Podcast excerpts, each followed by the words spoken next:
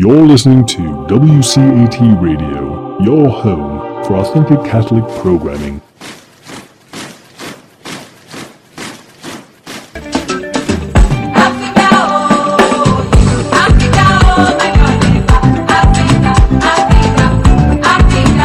Hello, good morning, everyone uh, in America and in Europe, where it's in the morning now, and uh, good evening in Africa, where in the time zone of East Africa, it's around uh, 5 p.m. now, but in different places, it's uh, around uh, uh, 4 p.m. and some other places, it's already an hour uh, ahead.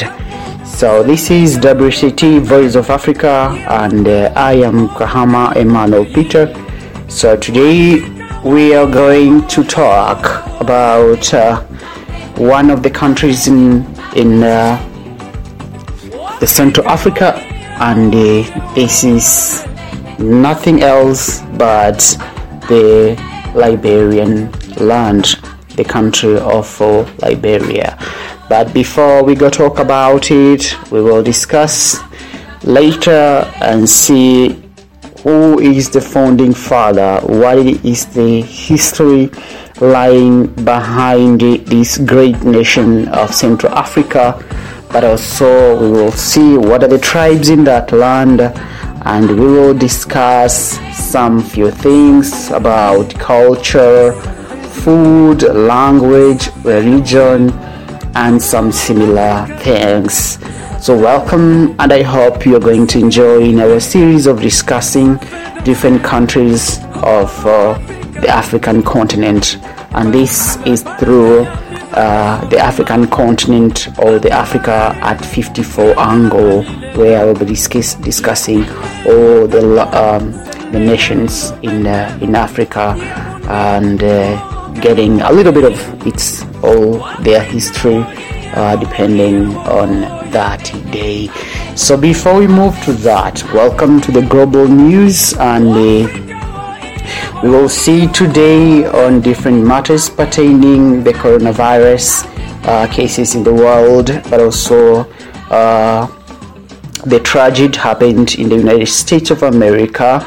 And it's very sad that in the states it's where we have uh, uh, the model of George Floyd, and all the same, uh, the coronavirus is still hitting the country. Really, Trump is in a very, very serious pressure now as the country is raising up toward pushing for the justice of Floyd and the other stars. But indeed, we'll see other countries in relation to the election uh, in particular what has happened in Burundi and uh, also some other countries which are preparing the general elections, including Tanzania uh, and Uganda, and the pressure underlining the politics in Kenya. So, a little bit about them. it's what is coming up now. Now, the world is now witnessing a very high number of corona cases in the world as so far we are having over 6,184,562 total cases of coronavirus in the world. And uh, the total number of the death cases has told to 371,380 while people who have recovered so far, there are 2,754,609. Now, on the same, we are trying to see what are the active cases and uh, what are the closed cases so far uh, in relation to the total cases, which are 6 million. And uh, we realize that currently infected patients uh, they are 3 million and 58,575 while out of them those were in, in mild condition. They are 3 million and 5,121 which makes up a 90 80 percent total, while those were in serious or critical condition they are about 54,000 uh, in total, which makes about uh, uh, two percent of uh, uh, the total uh, number of the cases. But the cases which have been closed so far, where we have people who have recovered and been discharged for the countries which have been reporting, uh, we are having a total number of 2,754,609, which makes a total percent of 88 of the total uh, closed cases, and also those who have died so far they are 371,800 uh, 380 uh, which makes uh, 12% of the total death cases uh, worldwide. But then we see what has been happening so far. Uh, Brazil has also been among the top three countries with the highest uh, infection numbers of coronavirus cases, where they have a total number of 400 and nine nine and 966 while Russia follows with a 400 and 5843 so in short uh, USA has the highest number uh, with uh, a total number of 1 million 816,890 so USA is still leading in the world, and the, the pressure is still very, very high of the coronavirus cases.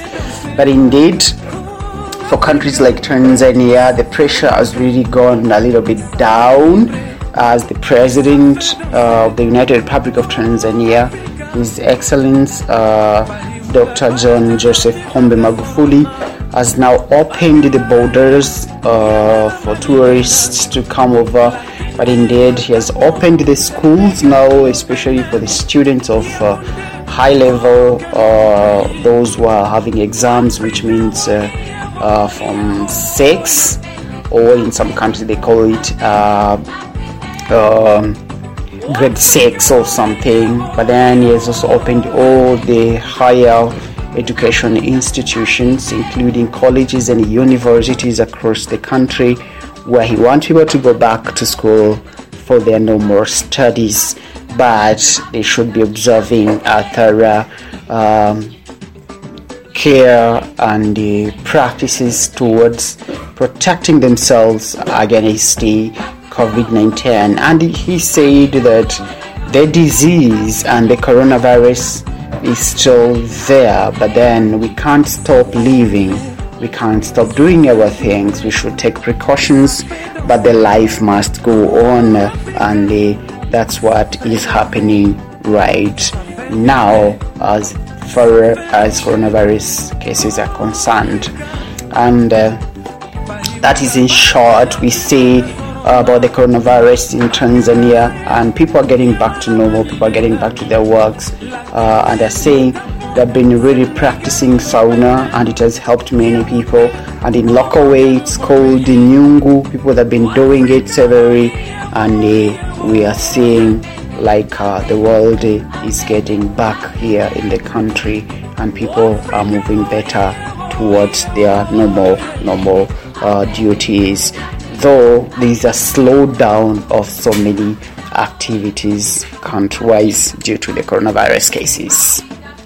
Now, what has been happening in Burundi as uh, a result of uh, the general uh, election, which was just done recently, and they've got a new president uh, who is going to precede uh, the former, I mean, the current president, uh, Pierre Nkurunziza uh, the retired General Evariste Ndayishimiye had won the presidential election with 69% of uh, the total vote. Uh, the Burundi Elections Commission uh, said uh, on Monday that uh, the candidate Agathon Rasa got 24% of the vote and the, the election was very peaceful. Though the Burundi opposition uh, takes presidential elections dispute to the court through the National Freedom of Council, Agathon Rwasa, who has filed a case in uh, the Constitutional Court claiming evidence of fraud in May 20 polls. So we thank God everything has been very peacefully, despite the fact that there are some challenges as we see uh, this uh, Rwasa as uh, the opposition leader claiming to have a proof of fraud on uh, the so-called ended general election uh, in uh, in Burundi. But now, what is really hitting the world is the question of justice in a very developed country and the most one of the most civilized states in the world, which is the United States of America, where so far so good. We have been witnessing several days of protesting in different cities, including in Minnesota, where people are claiming for the justice of the murder of uh, George Floyd, who was killed by a police officer who placed, placed his knee on uh, the neck of the man uh, who was claiming to have a difficult on breathing till he died. But so far so good. It has been a very serious situation in the States. And the, the president of the United States of America, uh, His Excellency uh, Donald Trump, has been uh, issuing different statements uh, condemning whatever is called the violence of justice. Uh, and lately, he said that uh, my administration will always stand against violence. Uh, my hymn and this order, we will stand with the family of George Floyd, with uh, the peace protesters, and with every law-abiding citizen who wants decency, civility, safety, and security. He added, We support the rights of peaceful protesters and we will hear their pleas. But what we are now seeing on the streets of cities has nothing to do with justice or peace. America needs creation, not destruction, cooper- cooperation, not contempt, security, not The death of George Floyd on the street of uh, Minnesota was uh, a grave uh, tragedy. That was the statement from His Excellency uh, Donald Trump, and he has insisted that he is going to make sure justice is going to be served, and even his uh, family members, including uh, Ivanka uh, Trump, has also given the same statement that she's standing with the family of Judge uh, Floyd who was murdered on the street. Following the same, uh, we see the police officer who killed George Floyd has been arrested and he's in remand now, and he has been uh, filed with the charges of murder at a two uh, second degree, and uh, that he killed, and the investigation is on that uh, he killed uh, intentionally. So, even the wife of uh, the police officer, uh, Derek Chauvin, who killed uh, George Floyd, she has also asked uh, that she wants to be given divorce as she think that the husband has really been uh, very violent and that is unacceptable as uh, she was saying and uh, that is Kelly Chauvin the wife uh, of uh, the police who murdered but the history tells that America has always been uh, one of the countries which has been experiencing a lot of historical movement toward pushing of justice. Different people have been killed uh, during the, the movement of Ku Klux Klan, and different people have really, really been uh, struggling for peace and justice. And different quotes have been quoted that uh, America still need a thorough uh, evolution when it comes to the matter of peace and justice. They've been pushing other countries to respect and abide to the, the to the to the principles of justice, principles of democracy, and everything. But they're very, very, very uh, soldiers of the same land who are committing serious and grave um, uh, mistakes or intentional um, injustice act towards the people of America, especially the black Americans, have been really tortured, killed several times, and uh, the, the, the, the, the federal government has never been taking it seriously. You can even see when this man killed George Floyd, he was not arrested, he was just fired from the office, which is just a mere act of, uh, uh, we say, he, he was just taken responsible from the point of uh, the office, but the justice was not, was not served because you can't just murder and you are just let free on the street, and that's why it has brought a lot of problems.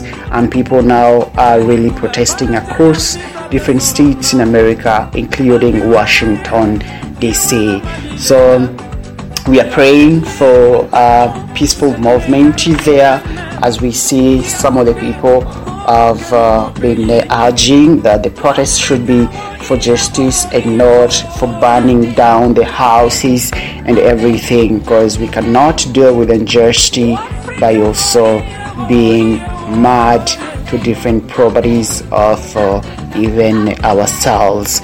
Maybe we can just get to hear one of the very famous artists in America uh, who was also calling people to ensure the fight for justice is a peaceful and a mannerful one.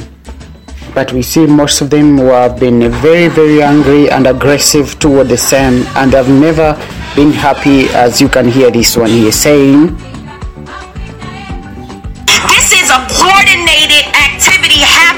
Across this nation. And so we are in a state of emergency. Black people are dying in a state of emergency. We cannot look at this as an isolated incident.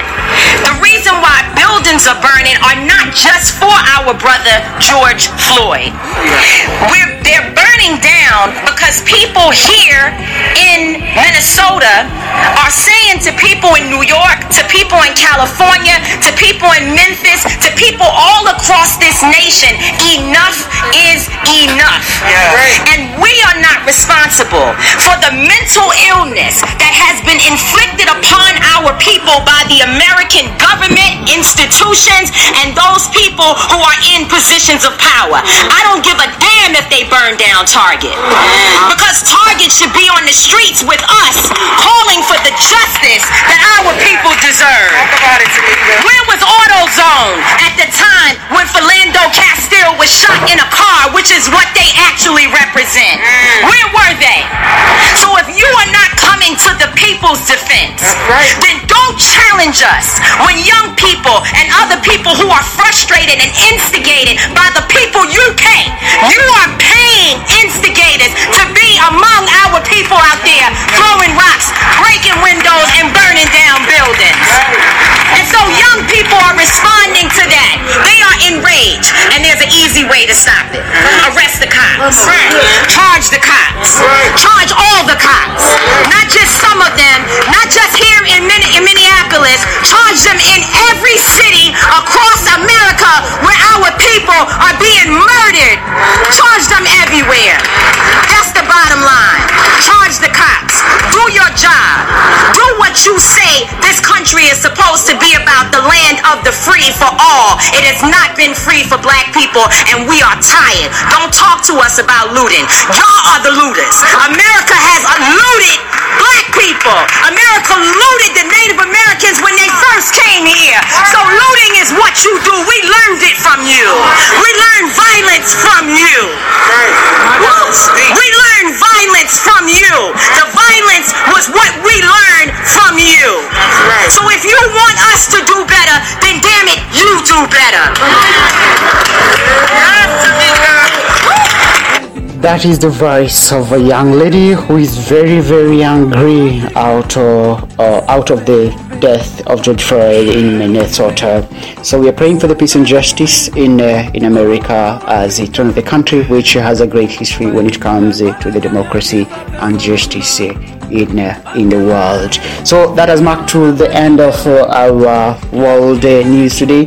Welcome now to the part where we're going to discuss one of the countries in Africa, and today we said we're going to talk about Liberia. As we said, it is uh, one of uh, a country in Africa which has a very great history, and the history behind it lying lying with uh, a lot of good thing. Now, what is Liberia? Liberia is a country along the coast of Western Africa, and Liberia's terrain ranges from the low and sandy coastal plains to rolling hills and the dissected plateau further uh, inland. The country is home to lush rainforest contain a rich diversity of uh, flora and the fauna. Um, Liberia is the only black state in Africa never subjected to any colonial rule in Africa, and uh, it is the Africa oldest uh, republic, which, um, as the history told, t- tells us, that it was established uh, on land acquired for the freed U.S. left by the American Colonization Society ACS, which founded a colony at Cape Mesurado in uh, 1821. And in 1824, the territory was named Liberia, which means uh, uh, a liberty land, and its main settlement was named uh, Monrovia. So first, uh, good Mon- Monrovia is uh, the capital seat of uh, uh, Liberia, and and the, it is one uh, of the very very developed regions in in Liberia. So Monrovia is uh, the present day capital, and Liberia independence was proclaimed in. Uh, 1847 and its boundaries were expanded as time went on the country enjoyed relative stability until the rebellion in 18, uh, 1989 uh, as things escalated into a destructive civil war in uh, 1980s that did not fully cease until 2003. We remember the first black uh, president who is a woman came from this country who was uh, Johnson Ellen. But then, who was the founding father of uh, Liberia? Uh, the founding of uh, Liberia was done in early 18,000, uh, which was uh, motivated by the domestic politics of slavery and race in the United States of America. Um, which uh, was really pushed by its foreign powers and interest. In 1916, a group of white Americans founded the American Colonization Society (ACS) to deal with the problems of growing number of uh, free blacks in uh, the states by resettling them in Africa. So the resulting state of Liberia would become the second after Haiti as a black republic in the world uh, at that time. So the founding of the first president of Liberia was Joseph Jenkins Roberts, who founded this uh, state, uh, the state of uh, Liberia.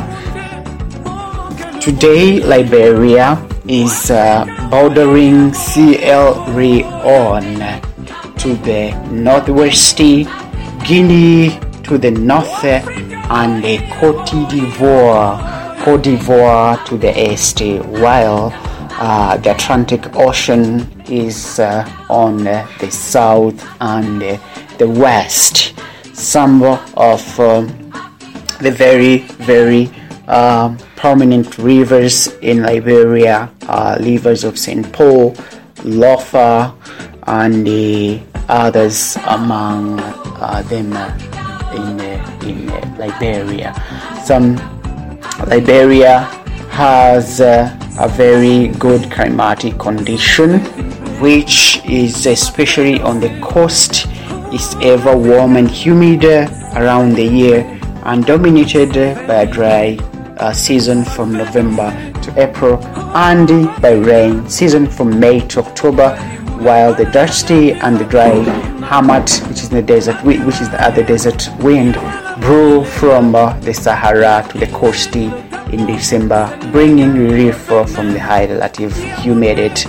Deforestation and drought in the Sahel have affected the climate, uh, lengthening uh, the dry season by almost a month in uh, some areas, which is always a problem in many developing countries. Also, uh, Liberia is very rich in plant uh, and animals, I mean flora and fauna, as it's throughout evergreen, so which support a lot of trees, uh, including ironwood, comwood, wishmore, teak, and mahogany, uh, which among the very valuable trees in this country. Liberia's forests are used to, uh, to bound with the animals such as monkeys, chimpanzee, and the, the rest. So the people and ethnic groups and languages in uh, Liberia. Um, this part tells us about that the people of Liberia are classified into three major groups, which are indigenous people who are in the majority and they migrated from the western Sudan in the late Middle Ages, while the black immigrants from the United States, who are also known historically as the Americo Iberians, and the West Indians, who also came from uh, America. Um, we see that uh, the, the Liberian indigenous ethnic uh, groups may be classified into three linguistic groups, all belong to Niger Congo language family, the Mande, Kwa, and the Mel. So the Mande are located in the northwest and the central region of Liberia, and also in the Senegal, uh, Mali, Guinea, and Sierra Leone. Uh, prominent among them are the Vai, who invented their own alphabet and who, in addition, use Arabic and English in the uh, in the uh, the largest Mande group who are also found in Guinea and the Loma. Um, at least that's very basic about it. Uh, we, we are told that more than two dozen languages are spoken in Liberia, uh, and English is the official language. Predominant language includes Hel, Bassa, Greb, uh, Grebo, Dan, Kru, Mano, Loma, Andi, Mandigo, uh, which is uh, spoken by Malinke. When it comes about the region, about uh, uh, a very big percent of the people in in Liberia, they are Christians, which makes about one tenth I mean, which makes about uh, 9 over 10, and uh, the Muslims are just uh, 1 over 10 uh, of the total population of Liberia, which is about um, 5 million according to the World uh, information or the worldometer current information on population of Liberia. and uh, Liberia's gross domestic product is about 3.264 billion as uh, for the information which were produced on uh, 2018 but also the population growth is of 2.5% as uh, an annual range uh, the population gro- growth uh, in uh, in uh, in Liberia so far so good about uh, Liberia. One of the very very common and famous food for this country is called uh, fufu, which is uh, a dark food that accompanies most meals, and it can be made from rice, uh, plantain, cassava, corn, or yam. The starch food is dried, pounded until ground, boiled, and rolled into two-inch ovals. Most Liberians use cassava to make fufu, a variety called damboy, uh, which is boiled before the mashing. Fufu swallowed instead of chewed. It is uh, uh, popular eaten with the spice soup. Beef internal soup is made with beef, dried codfish, shrimp, and other smoked fish caught from the nearby ocean, among other things. So, Liberians, they grow their own rice, sugarcane, and cassava, or starch root, and indeed rice is eaten at least twice a day, much more than any other starch. Foreign rice or cassava is considered much better than locally grown rice because of the rocks that mixed with the local rice during the harvest and that's why they really prefer having uh, the, the foreign uh, imported rice. palm oil or palm butter usually comes with the rice because of the lock, uh, many because uh, of the meal and wine is also made from the palm nut. Cassava leaves and potato leaves are both boiled and eaten like uh, spinach. Sugarcane is either refined or after cutting through tough bark, the sweet juice is sucked straight. They can bought by Amini at the market. Market, please. Uh, one of uh, the last but very important is the list of uh, the presidents of Liberia. According to the uh, World Information uh, it has been presented that Liberia has been uh, having quite a very big number of the presidents so far, and uh, now uh, it's almost 25 presidents who have really been uh, through the, the, the, the leadership of this country. The first president we said first was Joseph Jenkins Robert, who was born in 18. I mean, who was the president uh, from 1848 to 1856. He was born in Virginia, U.S. First president of Liberia, and he was elected six times. Stephen Allen Benson was also the president uh, in uh, 1856 through 1864. Was born in Maryland, U.S. and was elected four times and Daniel Bashel Wolner, who was also president from 1864 to 1868, was also born in Maryland, US, and uh, he was also elected twice. Um, another president, the fourth, was James A. Springs Pine, who was a president from 1868 to 1870, uh, was born in the US and was elected twice. Uh, and uh, another president, the fifth one was James Royer, was the president from uh, 1870 to 1871. Uh, the, he was also born in Ohio, US, was just once elected, and the first president was deposed in a coup d'etat, and possibly the first president who was assassinated in uh, in uh, Liberia indeed, James S. Smith, um, who was uh, first the vice president, completed the Lawrence term, uh, who was uh, subjected to coup and uh, born in South Carolina, U.S. The seventh was Joseph Jenkins Robert, uh, born in Virginia, uh, who was the president from 1872 to 76. As, as above, he was the first president, but he then became the seventh president. Then James Spring Pine, uh, was also again uh, the president. Uh, the eighth, the ninth was Anton William Gardner from seven, 1978 to 19, I mean, 1883. Uh, was also born in Virginia. Uh, he was elected three times and the first president who resigned from the post.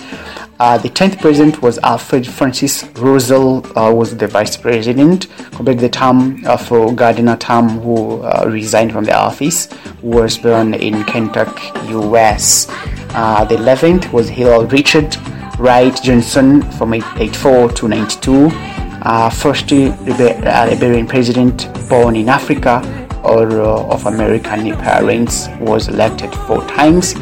Then the 12th was Joseph James Chisman, who was uh, uh, the president from 1892 to 1896. But then maybe we can just take the last uh, uh, two, three presidents. Uh, was Charles Gildebrand, who was uh, president uh, from October 14th.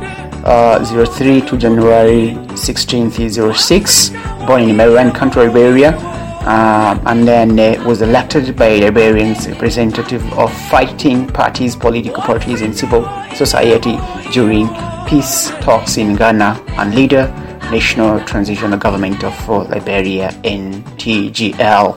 Then the 24th president was uh, Ellen Johnson Sirleaf for the president from January 16th, 06 to January 22nd, 2018, just a term of two years.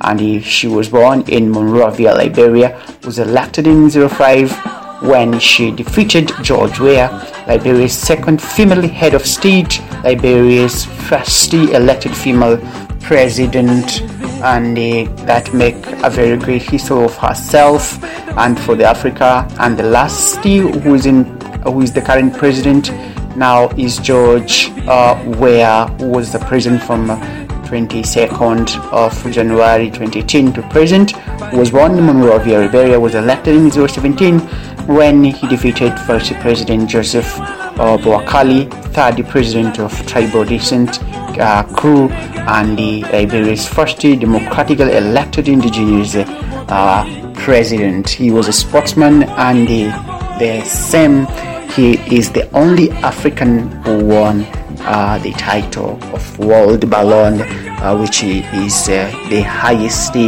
title uh, or award in football in uh, in the world.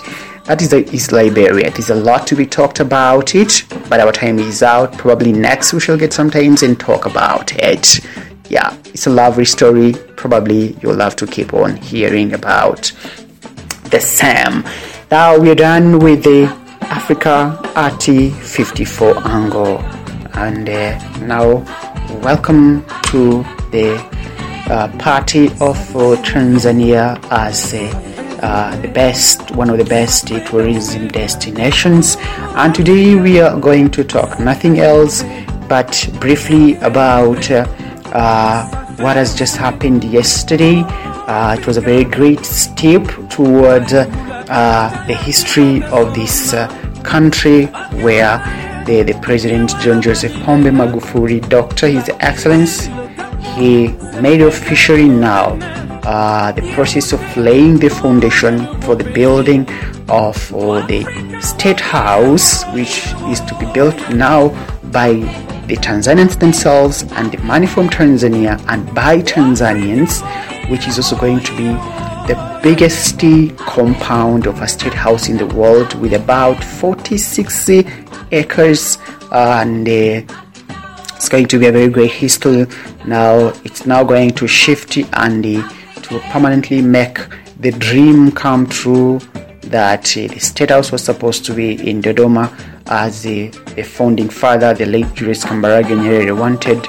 Now it's going to come true uh, the State House is going to be built at Chamwino in uh, Dodoma.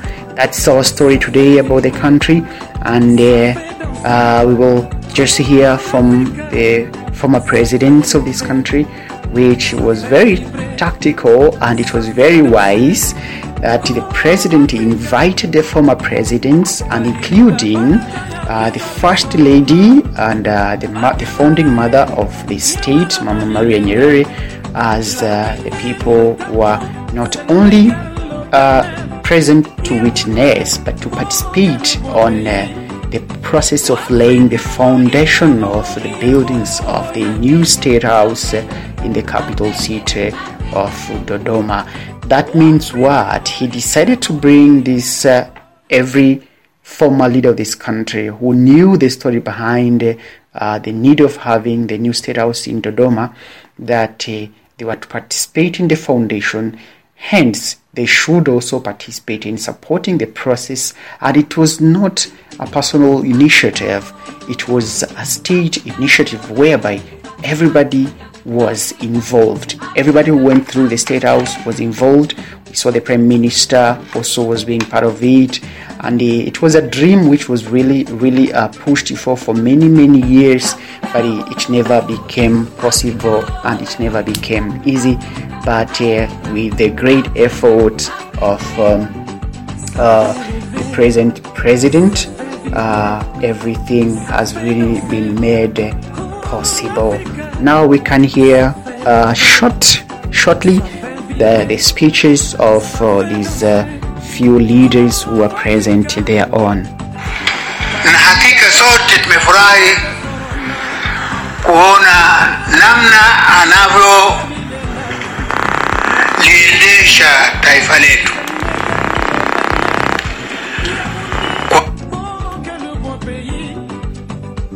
mpya mpya na nzuri nzuri.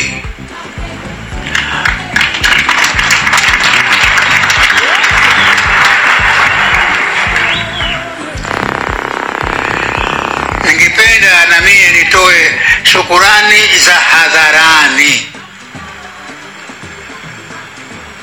kwa Rais Magufuli kwa yote anayoyatenda, na kumshukuru tena kwa ukarimu wake. Ni mtu karimu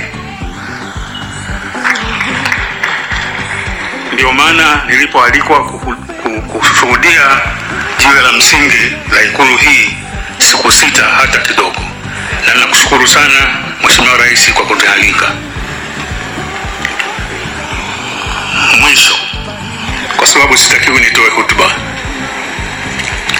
nataka kutoa shukrani kwa majeshi yetu ya ulinzi na usalama Now that was the uh, third president, His Excellency uh, uh, Benjamin Mkapa. And now let us listen to the fourth president, His Excellency um, Dr. Jakaya Mrisho Kikwete, who was also giving thanks for the same uh, great historical event uh, yesterday.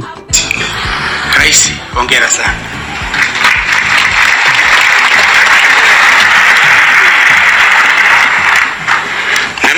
Mimi kusikia kwamba wizara za serikali zinajengwa, nikawa wanajenga wapi? Awasema huku huku uja hivi, ikasema basi sitemi, sitemi neno, kwa maana kwamba ikulu itabaki kuwa huku Chamwino. Kwa hiyo rais, nakupongeza sana kwa uamuzi wa busara, uamuzi wa hekima wa kujenga jengo la Ikulu. Tumepita kule, mimi ndio wa mwisho. Wazee walionitangulia, mzee Mwinyi, mzee Mkapa na mama Maria aliyetutangulia sisi sote, tulikuwa tunashangaa shangaa tu pale, na tunachoshangaa ni mambo mazuri yaliyotengenezwa pale ndani ya ile ikulu ya Chamwino ambayo sisi wote tulikaa. Maendeleo, mambo mengi yametengenezwa. Jengo lile ambalo tulikuwa nafanyia sisi vikao vya cabinet, sasa ndio mahali pa kupokelea wageni. Nilipofika hapa nitangulia mimi kufika. Nauza chief secretary sasa cabinet mnafanyia wapi? Nasema tushajenga jengo jipya. Ofisi ya rais iko kule na cabinet inafanyikia kule. Nikasema alhamdulillah mambo mambo yanakwenda. Now that he uh, was uh, the the fourth president of the United Republic of Tanzania, His Excellency Jakaya Mrisho Kikwete, Doctor, as he was also giving a word of appreciation to the uh, current president uh, who was taking a step toward grounding and building uh, the White House in uh, in Dodoma. So now it is coming to his dream come true that he, he wanted the whole government uh, offices to be shifted to Dodoma, where is the capital seat of the country, and to make it uh, developed as he announced it again as a city. Now let us conclude by hearing what he, he said uh, uh, as was his plan. niliahidi kuwa ndani ya kipindi cha miaka mitano ningehakikisha kuwa serikali yote inahamia Dodoma. Nilizungumza hata mimi sikuwa na uhakika kama katika ndani ya miaka mitano nitakuwa tumehamia Dodoma, lakini namshukuru Mungu kwamba limewezekana.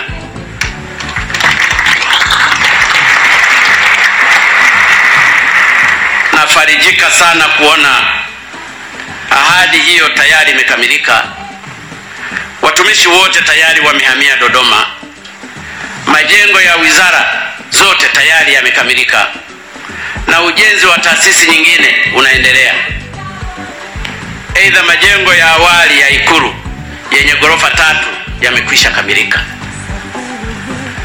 Kwa upande wa Ikulu pia tayari tumejenga ukuta wa kuzunguka eneo zima la Ikulu.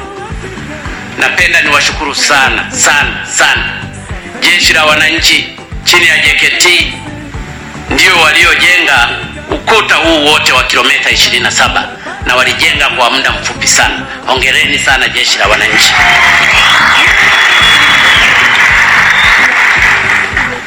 Kujengwa ukuta wa kilomita 27 sio kitu kidogo.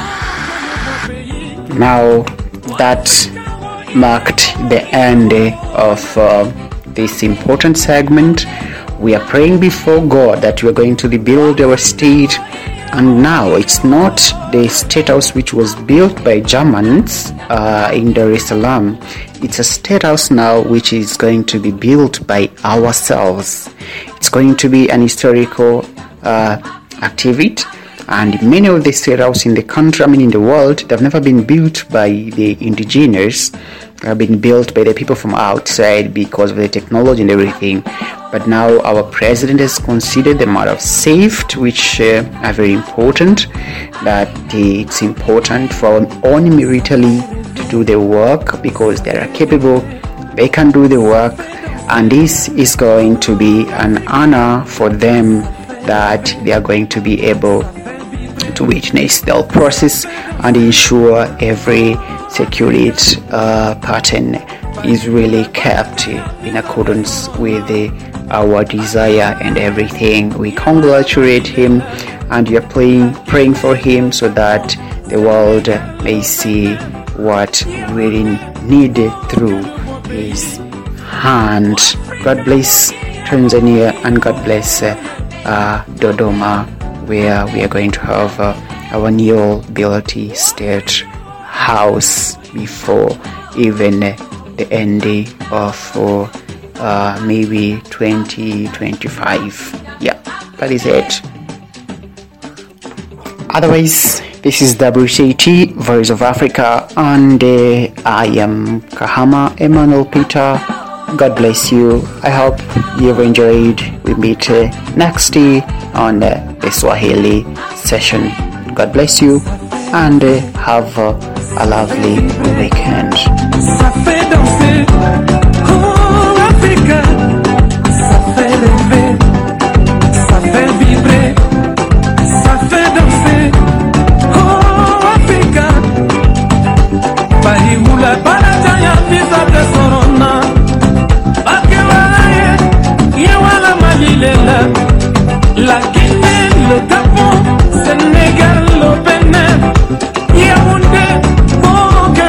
pays.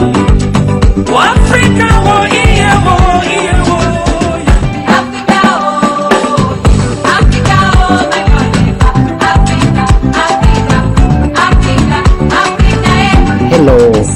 Karibu ndugu msikilizaji wa redio yetu ya WCT idhaa ya Kiswahili ya Afrika. Hii ni sauti ya mtangazaji wako Kahama Emmanuel Peter. Karibu katika kipindi chetu cha Jumapili ya leo Naamini umekuwa ni mzima na salama kabisa kwa wiki nzima, ikiwa leo tunakwenda uh, wengine wakiwa wanasherekea sikukuu ya Idi baada ya mfungo sita, lakini pia kwa sisi ambao ni Wakristo hasa wa Katoliki na baadhi ya ya madhehebu ambayo yanafuata na kuamini mfumo wa kanisa Katoliki.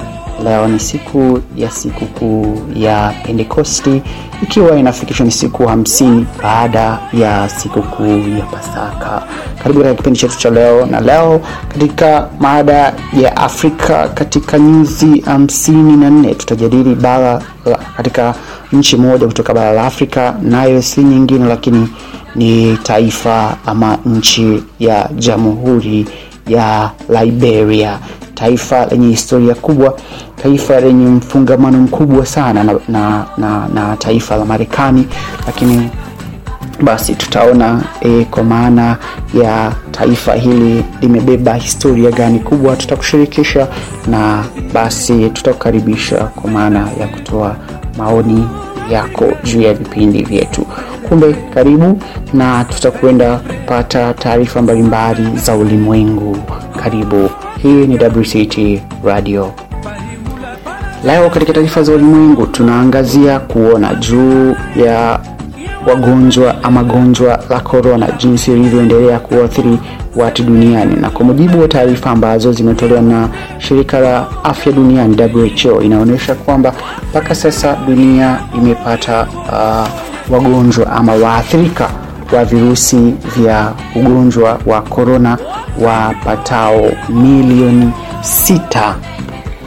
Na kesi za vifo mpaka sasa ni laki tatu na elfu sitini na saba na mia moja sitini na sita ile hali ikiwa e, ukiangalia kwa maana katika mikoa ama mabara utaona kwa bara la Amerika utaona kuna watu sio chini ya milioni mbili laki saba na elfu arobaini na tatu mia saba tisini na tatu ikiwa ni kesi za ujumla ambazo zimekwisha e, ripotiwa. Lakini ulaya pia kuna kesi milioni mbili laki moja na arobaini na mbili elfu mia tano arobaini na saba.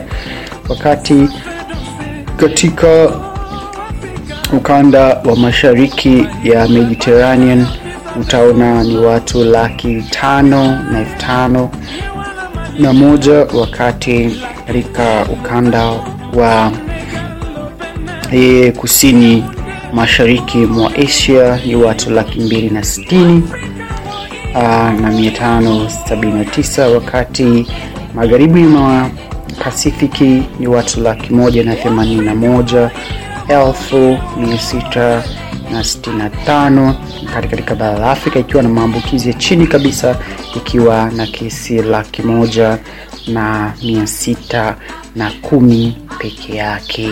Kumbe utaona katika mataifa ambayo yameathirika sana basi ni marekani ikiwa wao wanaongoza kwa namba kubwa kabisa ya maambukizi ambayo yanapata kuwa na idadi, idadi ya watu uh, milioni moja na uh, nukta nane wakati waliopona mpaka sasa ni laki tatu na tisini elfu lakini vifo vikiwa ni zaidi ya laki moja na elfu tano ili hali wakiwa wanaongoza kwa maambukizi hayo yote duniani. Kumi marekani bado wana changamoto kubwa ya kupambana na gonjwa hili. Ingawa inaonekana watu wengi wanaokufa na ugonjwa huu basi ni waafrika wenye asili ya uh, weusi.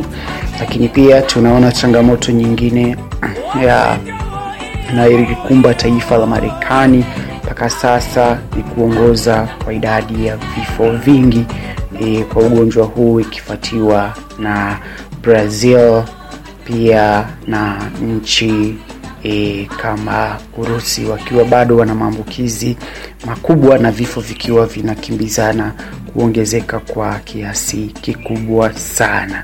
Tanzania basi hali imekuwa shwari kiasi, na hata unaona uh, rais ameweza kufungua mipaka na kuruhusu shughuli za kitalii kuendelea, lakini pia ameweza kufungua pia shule hasa e, za vijana walio katika kidato cha sita, lakini pia vyuo vikuu na vyuo vya kati waweze kurudi shule kuanzia tarehe ya kesho, tarehe moja mwezi wa sita, basi watu wawe wamerudi. Lakini pia hata michezo imeruhusiwa, na nafikiri muda sio mrefu, basi watu wataingia uwanjani kwa ajili ya kuendelea na shughuli za michezo. Watu wamekuwa na hofu kidogo, lakini basi hofu imeendelea kupungua na shughuli nyingi zimeanza kurudi katika utaratibu wake wa kawaida. Katika matukio mengine ya dunia, tunaona Marekani imeendelea kupata changamoto nyingi, hasa baada ya kifo cha uh, raia mmoja aliyejulikana kwa jina la George Floyd ambaye ameuawa eh, ama amekufa katika mikono ya jeshi la polisi la Marekani katika mji wa katika jiji la Minnesota.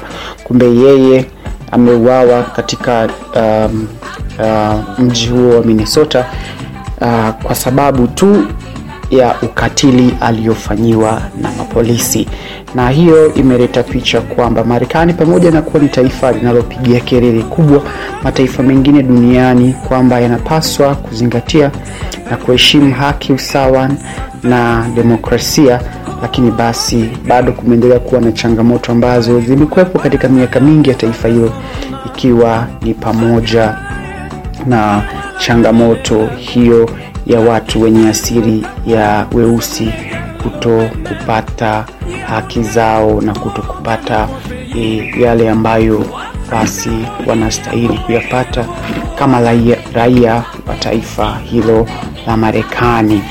Kwa mujibu wake, Rais Trump yeye amesisitiza kwamba ataendelea kuunga mkono wale wote wanaofanya maandamano ya kutaka haki ya kijana ndugu huyo aliyeuliwa, na anasisitiza wapige kelele kutafuta haki yao, lakini basi wasifanye vurugu, kwa sababu wakifanya vurugu, basi na yeye atahakikisha jeshi litashughulika. Amemlaumu pia meya wa mji huo huko Minnesota ambaye alishindwa kuhakikisha usalama unakuwepo na hata amechelewa pengine kuchukua hatua stahiki. Sasa watu wamekuwa wanachoma nyumba na pengine kuendelea kuleta fujo, na fujo hizo sio kwamba tu zimeendelea kuwepo katika mji katika e, mji huo wa Minnesota, lakini pia imeendelea kuwepo katika sehemu mbalimbali ikiwemo pamoja na, na Washington pia ambako ndio makao makuu ya kiserikali ya, ya, ya, ya nchi hii ya Marekani. Rais Trump amesema utawala wangu siku zote utasimama na kupinga ubaguzi, ukatili na unyanyasaji. Tutasimama na familia ya George Floyd ambaye amefia mikononi mwa polisi. Tutasimama na wanaoandamana kwa amani na raia wote wanaotaka amani na ulinzi, lakini wale wanaofanya fujo tutawashughulikia. Kila mtu anastahili kuwa salama kazini, nyumbani na kadhalika, amesema uh, Donald Trump. Kumbe hayo ni yale yaliyotokea huko Marekani, lakini pia tunaona e, katika taifa la Burundi. Burundi kumekuwa na uchaguzi mkuu ambao umefanywa hapo wiki iliyopita, uh, ukiwa ni uchaguzi wa kuchagua rais e, wa jamhuri hiyo ya Burundi, na uchaguzi huo umeisha na kupata ama kumtangaza mrithi wa kiti cha urais ambaye anamrithi ndugu ama mheshimiwa uh, Peter Nkurunziza ambaye yeye anaachia kiticho baada ya kuwa amekikalia kwa miaka kumi na tano. Kwa mujibu wa taarifa ambayo imetolewa na vyombo vya habari, ndugu Evariste Ndayishime Ndayishimiye ambaye ni brigedia amekuwa mwandamizi wa kikosi cha uh, ulinzi hata katika ofisi ya rais wa Burundi, basi ameshinda eh, kwa asilimia karibu 69 za kula zote za uchaguzi katika taifa hilo, na aliweza kutangazwa na tume huru ya uchaguzi nchini Burundi CENE. Uh, imetangaza mgombea wa chama tawala cha CNDD FDD General Evariste Ndayishimiye kuwa ameshinda uchaguzi wa urais uliofanyika Jumatano wiki iliyopita, na wakati huo huo kiongozi uh, wa chama kikuu cha upinzani uh, bwana Agathon Rwasa yeye amedai kuongoza matokeo ya uchaguzi Burundi, na amesema kuwa kinyang'anyiro hicho cha urais nchini Burundi hakikuwa huru na haki, na anaamini yeye ndio aliyeshinda. Mgombea huyo wa chama cha CNL pamoja na mambo mengine, anadai wasimamizi wa chama chake walifukuzwa kwenye vituo vya kupigia kura. Hivyo amesisitiza na kusema anakwenda kukata uh, shauri katika mahakama ya kikatiba ya Burundi ili basi aweze kupata haki kadiri ya mtazamo wake. Hayo ni machache kutoka katika maeneo mbalimbali duniani, hasa yale ambayo yamegonga vichwa vingi vya habari katika siku mbili tatu hizi, uh, ikiwa leo ni Jumapili. Kumbe karibu sasa tuweze kupata walau kwa kifupi, kama ilivyo ada, historia fupi ya taifa ambalo leo tulisema tutalijadili na tuone ni taifa huru ambalo ni kongwe kwa maana ya jamhuri kongwe katika bara la Afrika, Liberia. Liberia ni nchi gani? Fuatana nami kusikiliza mengi kupitia e, WCT idhaa ya sauti ya Afrika. Historia ya Liberia inahusu eneo la Afrika Magharibi ambalo wakazi wake leo wanaunda jamhuri ya Liberia. Liberia ni nchi inayoundwa na makabila makubwa kumi na sita ya asili nchini humo na wahamiaji weusi toka Marekani na Karibi ambao ni asilimia tano, mbali na machotara wa aina mbalimbali ambao wako katika nchi hiyo. Marekani weusi wao uh, walikuwa watumwa waliopata uhuru wao kwa kushirikiana na chama cha American, American Colonization Society ambao waliunda taifa hili na kutangaza uhuru wa nchi hiyo mnamo tarehe 26 Julai mwaka 1900 1847. Marekani weusi hao walichukulia nchi hiyo kama nchi ya ahadi kutokana na asali asili yao kuwa Afrika ambako ndiko mababu zao walikotokea kabla ya kupelekwa utumwani Marekani. Hata hivyo, wahamiaji hao waliendelea kujitambulisha kama Wamarekani na kuo, kuo hawakujenga mahusiano ya karibu na wenyeji waliokuwa katika nchi hiyo. Alama za bendera ya taifa uh, pamoja na, na kauli mbiu na nembo na hata muundo wa serikali vilikuwa vikionyesha mahusiano ya karibu uh, kati ya nchi hizo mbili, yaani Marekani na Liberia. Liberia ilikuwa imekuwa ikipitia katika vita vya wenyewe kwa wenyewe kati ya miaka ya 1989 mpaka 1996 na pia kuanzia miaka 1999 mpaka mwaka wa 2003.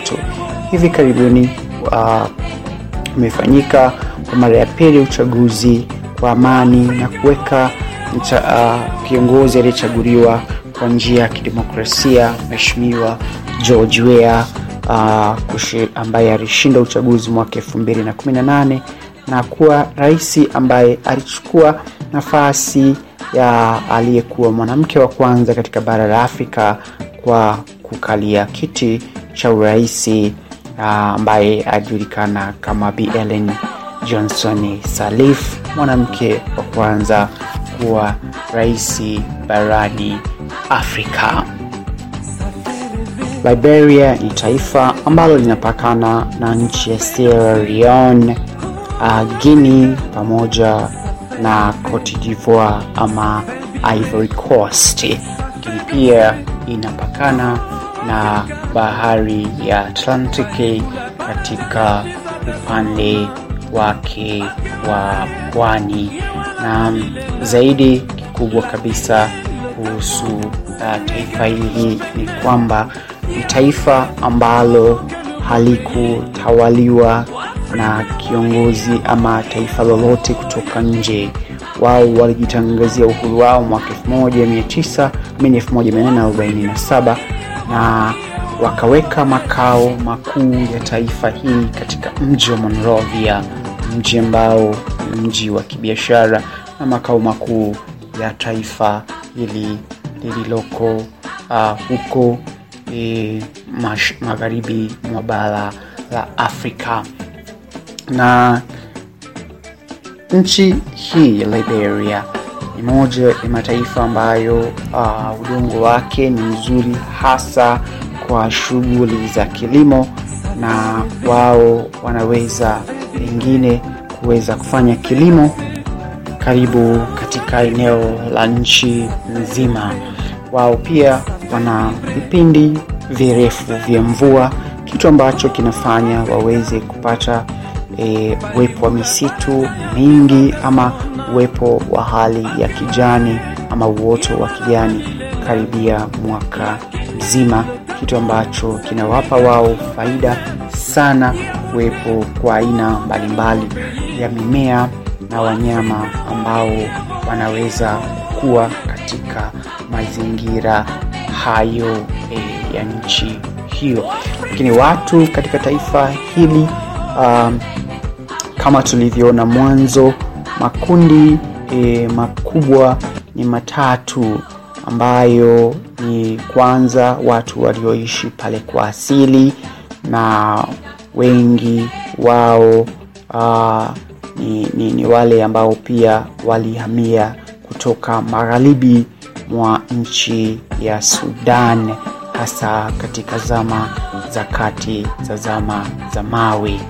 Aa, lakini pia aa, utaona kwamba wengine ni wale wa Marekani weusi waliohamia kutoka uh, ma Marekani ambao walikuwa ni watumwa wakapata uhuru wakaja Liberia na walijulikana kama Americo Liberians, na wengine walikuwa ni Wahindi kutoka magharibi ama West Indies ambao pia walihamia kutoka hapo. Uh, kwa asili watu wa Liberia uh, wameweza kugawanyika katika makundi matatu ambayo e, yapo kwanza kabisa yakiwa yanajulikana kama uh, Niger Congo Language Family ama kundi la lugha zinazoongea uh, lugha ya Niger Congo. Ni mchanganyiko huu wa lugha kutoka Congo na Niger, na makundi hayo matatu ni Mande, Kwa na Mel ambayo yote yanapatikana huko uh, kusini mwa Atlantic ama bahari ya, ya Atlantic. Lakini pia ukiangalia uh, kuna uh, watu wengi ambao karibu dazeni mbili za lugha zinatumika katika nchi ya Liberia, lakini lugha rasmi ikiwa ni lugha ya Kiingereza katika matumizi ya ofisi, lakini lugha ambazo zimetawala pale ni Pel, Grebo, Dan, Kru, Mano, Loma na Mandigo ambayo um, wanaitumia ni watu wanaojulikana kama uh, Malinke. Uh, kuhusu dini, watu karibu uh, asilimia kubwa ya taifa la watu wa Liberia ni Wakristu wakitengeneza eh, karibu uh, nne ya tano ya jumla ya watu walioko katika taifa hilo la Liberia wakiwa ni Wakristu, lakini moja ya tano ikiwa inatengeneza jamii ya watu ambao ni Waislamu, na kundi kubwa Wakristu linatoka katika kabila la Pel na watu wa Basa, kabila la Basa. Kumbe Waislamu wengi wapo katika kabila la Mande ambao wanapatikana katika ukanda wa kaskazini magharibi mwa nchi hiyo. Liberia ina jumla ya watu wapatao karibu milioni tano hivi. Pengine tuangalie sasa ni nini historia ya taifa hili katika masuala ya uongozi. Nani alikuwa rais wake wa kwanza na nani aliongoza taifa hili kwa mara ya kwanza, ama tunasema nani alikuwa uh, mwasisi ama baba wa taifa hili la Liberia ama tunaita the Libert Land. Rais wa kwanza wa taifa hili alikuwa ni Joseph Jenkins Robert ambaye ametawala taifa hili kwa vipindi tofauti tofauti karibu mara sita, na alikuwa rais wa taifa hili kuanzia mwaka 1848 mpaka 56, na rais wa pili alikuwa ni Stephen Allen Benson kutoka mwaka 56 mpaka 64 ambaye alizaliwa uh, Maryland Marekani na alichaguliwa mara nne, na pia rais wa tatu alikuwa ni Daniel Bashel Wama ambaye alichaguliwa mara mbili na alichaguliwa mara ya kwanza 68 mpaka 70 na alitoka alizaliwa Virginia Beach amini Virginia huko Marekani. Rais wa tano alikuwa ni Edward James Loye aliyekuwa rais kutoka mwaka 1870 mpaka 1871 na alikuwa ni rais wa kwanza uh, kupinduliwa na yeye inaonekana ndio alikuwa rais wa kwanza pengine kuuawa akiwa madarakani akishambuliwa na waliopindua nchi hiyo. Pengine tuangalie marais wale watatu wa mwisho, kwa sababu ina idadi ya marais ambao wamekalia kiti hiki karibu idadi ya marais ishirini na tano.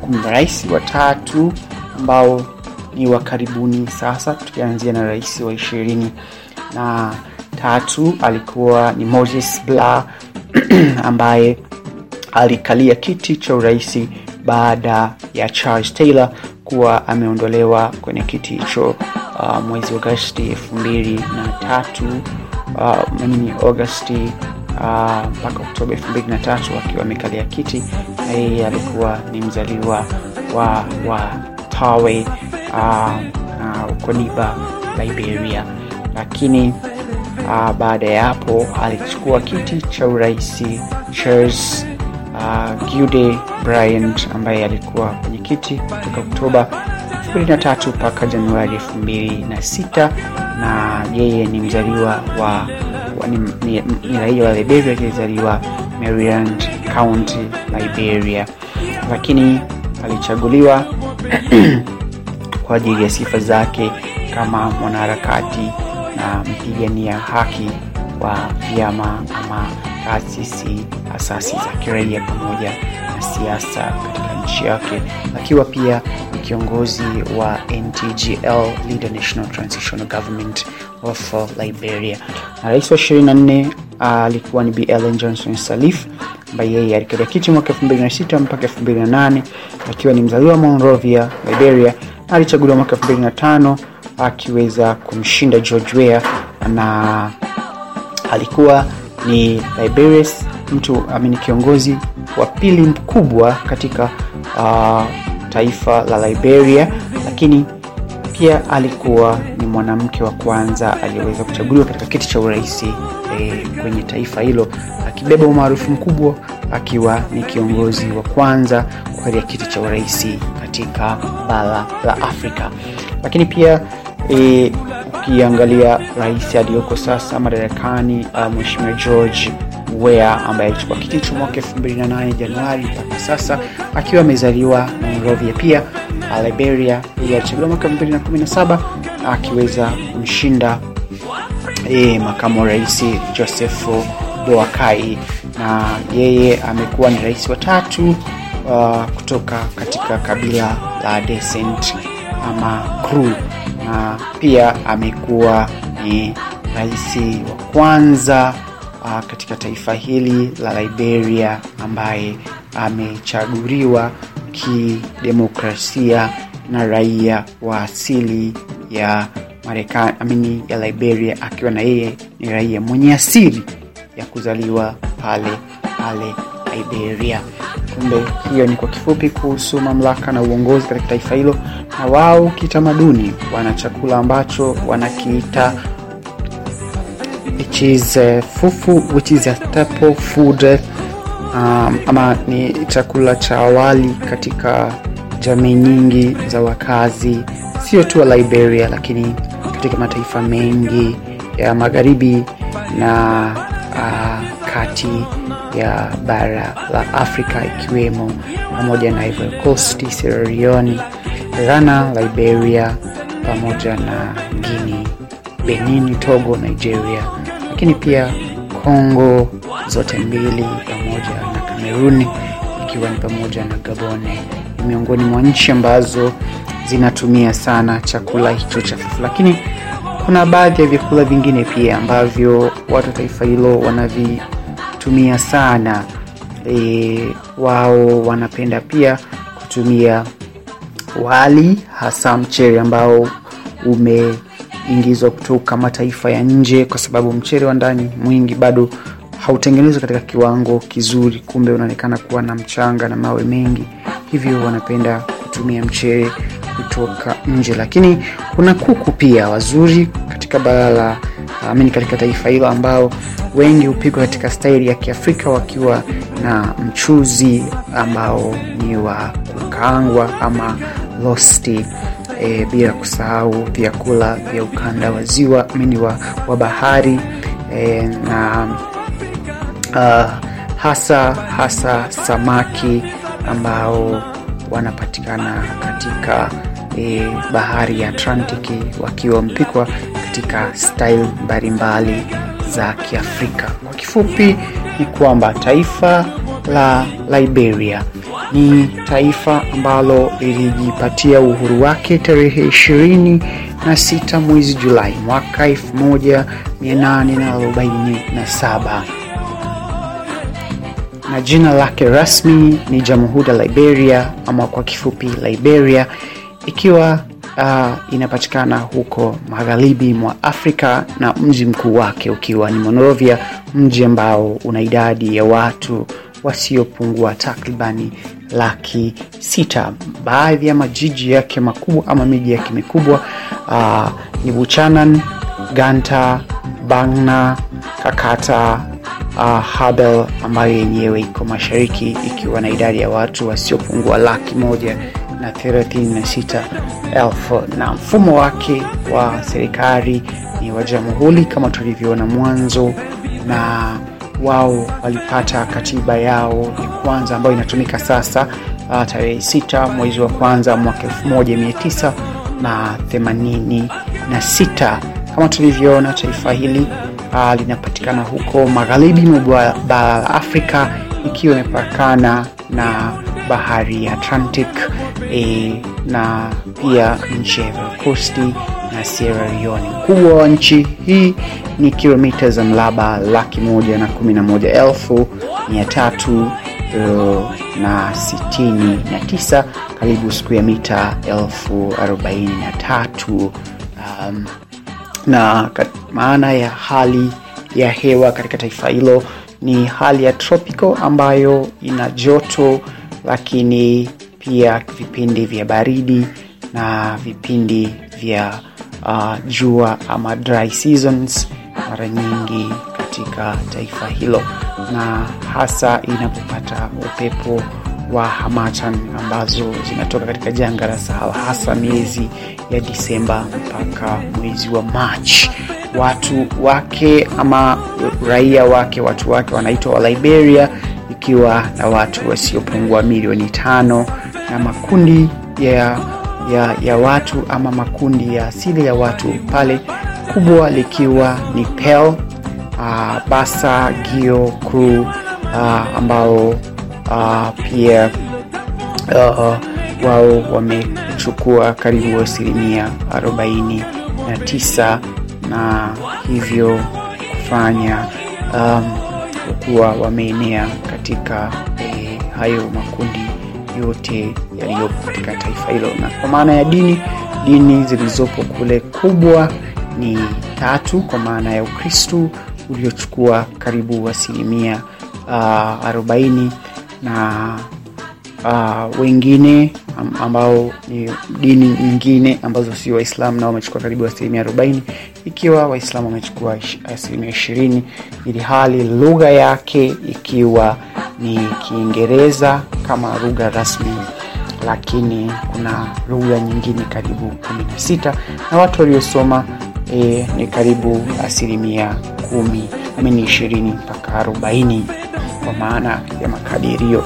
Imebarikiwa pia kuwa na wingi wa uh, natural resources ama uh, vyanzo vya asili vya mali mbalimbali kama uh, madini ya chuma uh, mpira mbao madini ya, ya masi dhahabu uh, pia na vyenzo mbalimbali ambavyo vinaisaidia kupata umeme wa maji.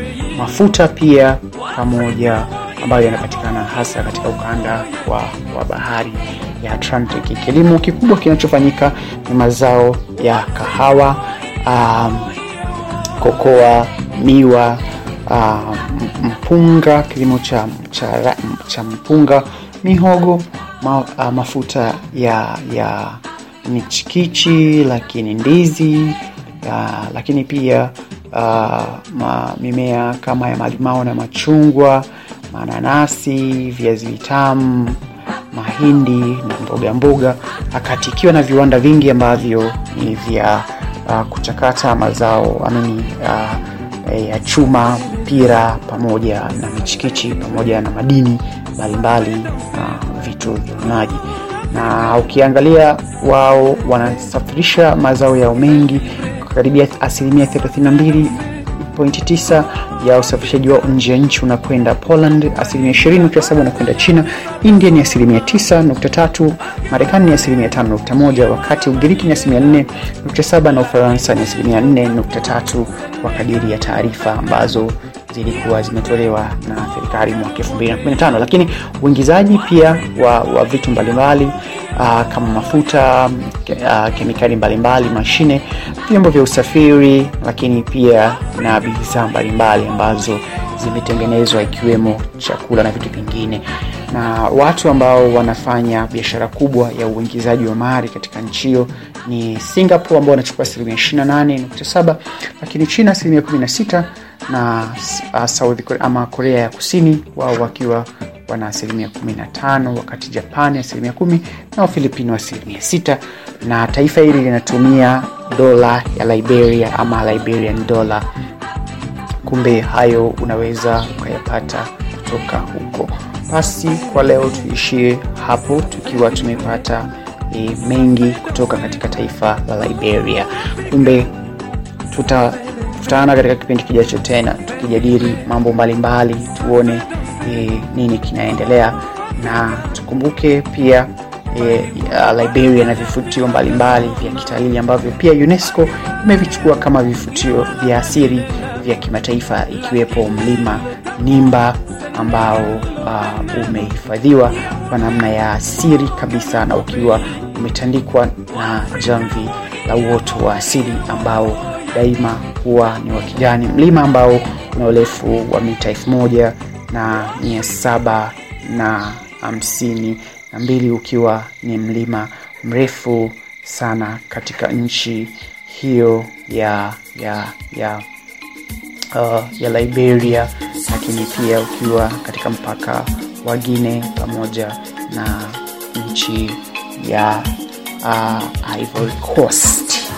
Kumbe kuna mengi ya kuweza kujivunia katika bara hili la Afrika, hasa tukiangalia vitu vingi vya asili ambavyo tuko navyo. Hiyo ni Liberia. Tukutane tena kwa taifa lingine katika Afrika katika nyuzi 54.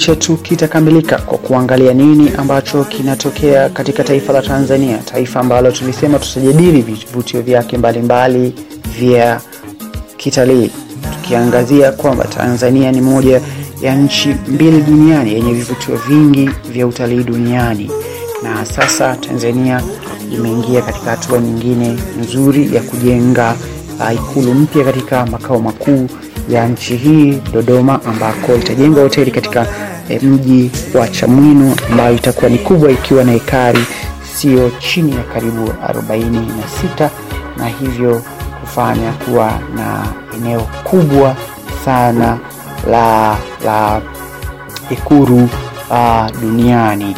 Kumbe katika mchakato huo Mheshimiwa Rais Dr. John Pombe Magufuli aliwaalika marais wengine wa taifa hili ambao wamekwisha maliza muda wao ama wastaafu, ikiwa ni pamoja na mama uh, yetu Maria Nyerere, mama ama mke wa rais wa kwanza ambaye ndio mwasisi wa taifa hili, ili kuweza sio tu kushiriki, lakini sio tu kushuhudia, pia kushiriki katika kuweka jiwe la msingi la ujenzi wa e, ikulu hiyo katika mji huo wa Chamwino. Ni tukio la kihistoria na tunajivunia na tunaamini kwamba itakuwa ni kwa manufaa yetu makubwa, na kikubwa ikulu hiyo si kwamba tu inajengwa e, hapa Tanzania, lakini inajengwa na Watanzania na kwa fedha za Watanzania. Ikulu tulionayo iliyoko Magogoni, Dar ilijengwa na Wajerumani, lakini sasa tunakwenda kujenga ikulu yetu wenyewe kupitia jeshi la kujenga taifa, jeshi na pamoja na jeshi la ulinzi, majeshi ya ulinzi na usalama ya taifa letu. Kumbe tupate kusikia kidogo yale ambayo yaliweza kusemwa na viongozi wetu wakati wa hafla hiyo ya kuweka jiwe la msingi wa la ufunguzi ama e, ujenzi wa eneo hilo jipya la ikulu ya taifa letu. Tusikilize uh, mzee wetu au Hassan Mwinyi, rais wa pili wa Jamhuri ya Muungano wa Tanzania alisema nini. Ndio tutasikiliza kutoka kwa Mheshimiwa Mkapa na baadaye kwa Mheshimiwa Dr. Kikwete, rais wa nne Jamhuri ya Muungano wa Tanzania, na kumalizia na Mheshimiwa Dr. John Pombe Magufuli, rais wetu wa sasa. na hakika sote tumefurahi kuona namna anavyoliendesha taifa letu aina mpya mpya na nzuri nzuri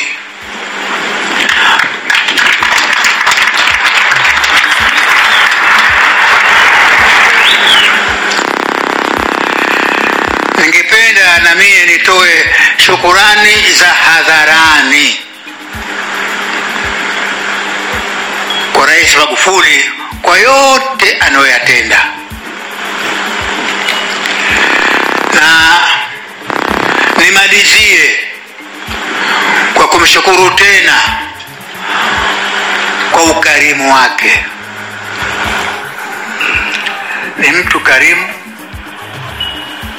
sana na huyo amekuwa uh, rais wetu wa pili wa Jamhuri ya Muungano wa Tanzania, mzee wetu Alhaji Al Hassan Mwinyi, na sasa tumsikilize uh, mzee wetu uh, benjamin william mkapa. Magufuli amefanya mengi zaidi ya hayo, mazito zaidi, na katika yote yanadhihirishwa na mabadiliko makubwa ya mji wa Dodoma, lakini hasa hasa wizara zote kuhamia hapa na sasa vile vile Ikulu nayo kuihamishia hapa. Ndio maana nilipoalikwa kushuhudia jiwe la msingi la Ikulu hii siku sita hata kidogo, na nakushukuru sana Mheshimiwa Rais kwa kunialika. Mwisho, kwa sababu sitakiwi nitoe hotuba, nataka kutoa shukrani kwa majeshi yetu ya ulinzi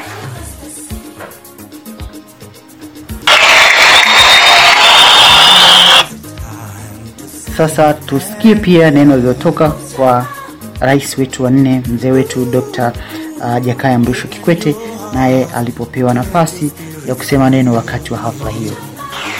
Hiyo ni katika hatua ya ya fikra lakini mpango si matumizi. Sasa tumepata mtu ameufanya mpango kuwa matumizi. Rais hongera sana.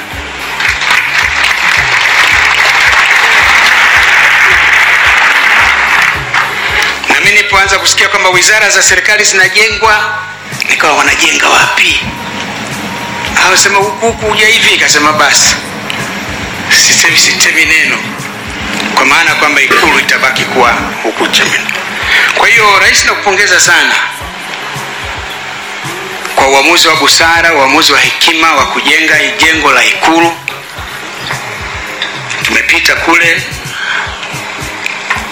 Mimi ndio wa mwisho. Wazee walionitangulia mzee mwinyi mzee mkapa na mama maria aliyetutangulia sisi sote. Tulikuwa tunashangaa shangaa tu pale. Na tunachoshangaa ni mambo mazuri yaliyotengenezwa pale ndani ya ile ikulu ya chamwino ambayo sisi wote tulikaa. Maendeleo mambo mengi yametengenezwa jengo lile ambayo tulikuwa nafanyia sisi vikao vya cabinet sasa ndio mahali pa kupokelea wageni. Nilipofika pa nitangulia mie kufika nauza chief secretary sasa cabinet mnafanyia wapi? Asema tushajenga jengo jipya. Ofisi ya rais iko kule na cabinet afanyikia kule nikasema alhamdulillah mambo mambo yanakwenda. Kuna hapa sasa ndio kilele chenyewe. Kwa mi naungana na wenzangu kupongeza. Kama vilivyosema viongozi wa dini ni kuomba kazi hii ikamilike. Huyo alikuwa ni rais wetu mstaafu jakaya mrisho kikwete lakini basi tusikie na mzee wetu naye rais wa sasa dr john joseph magufuli naye alisema nini Takumbuka kuwa tarehe 23 Julai 2016 wakati nikipokea uwenyekiti wa CCM kutoka kwa mzee Kikwete, niliahidi kuwa ndani ya kipindi cha miaka mitano ningehakikisha kuwa serikali yote inahamia Dodoma. Nilizungumza hata mimi sikuwa na uhakika kama katika ndani ya miaka mitano nitakuwa tumehamia Dodoma. Lakini namshukuru mungu kwamba limewezekana.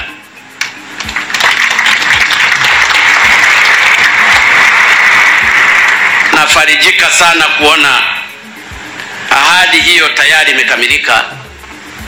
Watumishi wote tayari wamehamia dodoma. Majengo ya wizara zote tayari yamekamilika na ujenzi wa taasisi nyingine unaendelea. Aidha majengo ya awali ya ikulu yenye ghorofa tatu yamekwisha kamilika. Kwa upande wa ikulu pia tayari tumejenga ukuta wa kuzunguka eneo zima la ikulu. Napenda niwashukuru sana sana sana.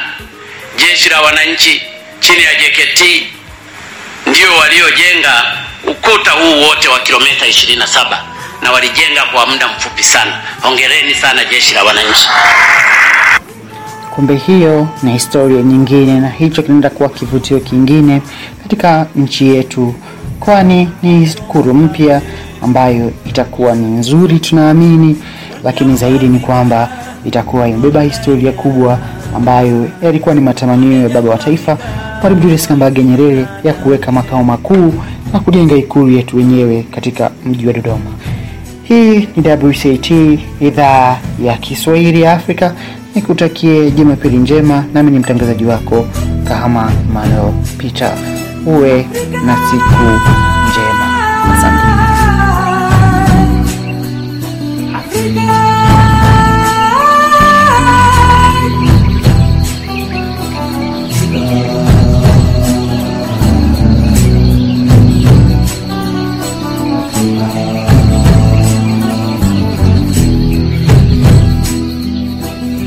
yow mi nekk bitim réew man mi loo maa ngi lay ñaan ak loo ko mën da am ak loo ko mën ci mel bul fàtte Afrika. Mon frère. Kon jàmmu Afrika moom lay ñaan man de jàmmu Afrika mooy suñu naataange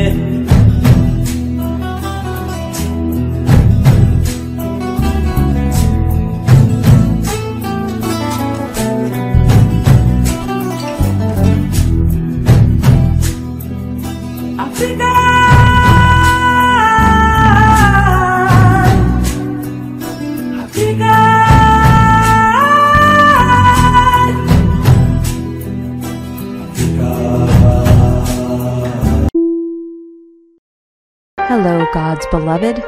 I'm Annabelle Mosley, author, professor of theology, and host of Then Sings My Soul and Destination Sainthood on WCAT Radio. I invite you to listen in and find inspiration along this sacred journey we're traveling together to make our lives a masterpiece and, with God's grace, become saints.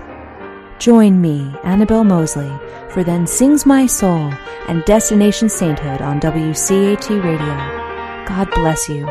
Remember, you're never alone. God is always with you.